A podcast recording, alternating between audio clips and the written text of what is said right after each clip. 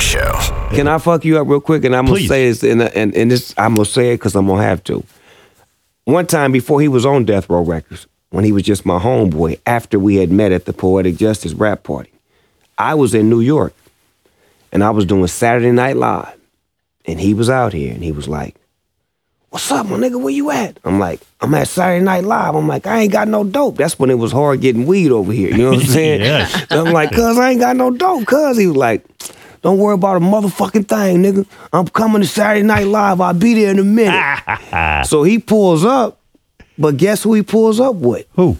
Like a virgin. No kidding. Oh, that's right. She told us For too. the very first time, Yeah, Madonna. he shows up with Madonna, man. Yeah. And he comes in, he's got a big bag of that do it fluid. He tells her, Have a seat.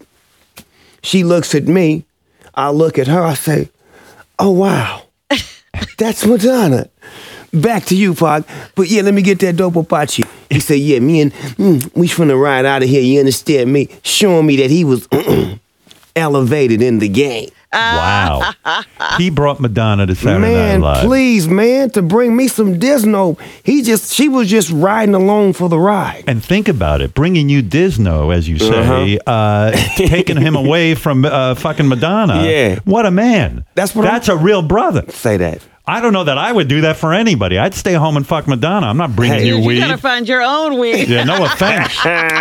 wow, isn't that? and I something? seen that with my own two eyes, and I've never spoke on it. Like Right. I've been holding on to this shit for a long time.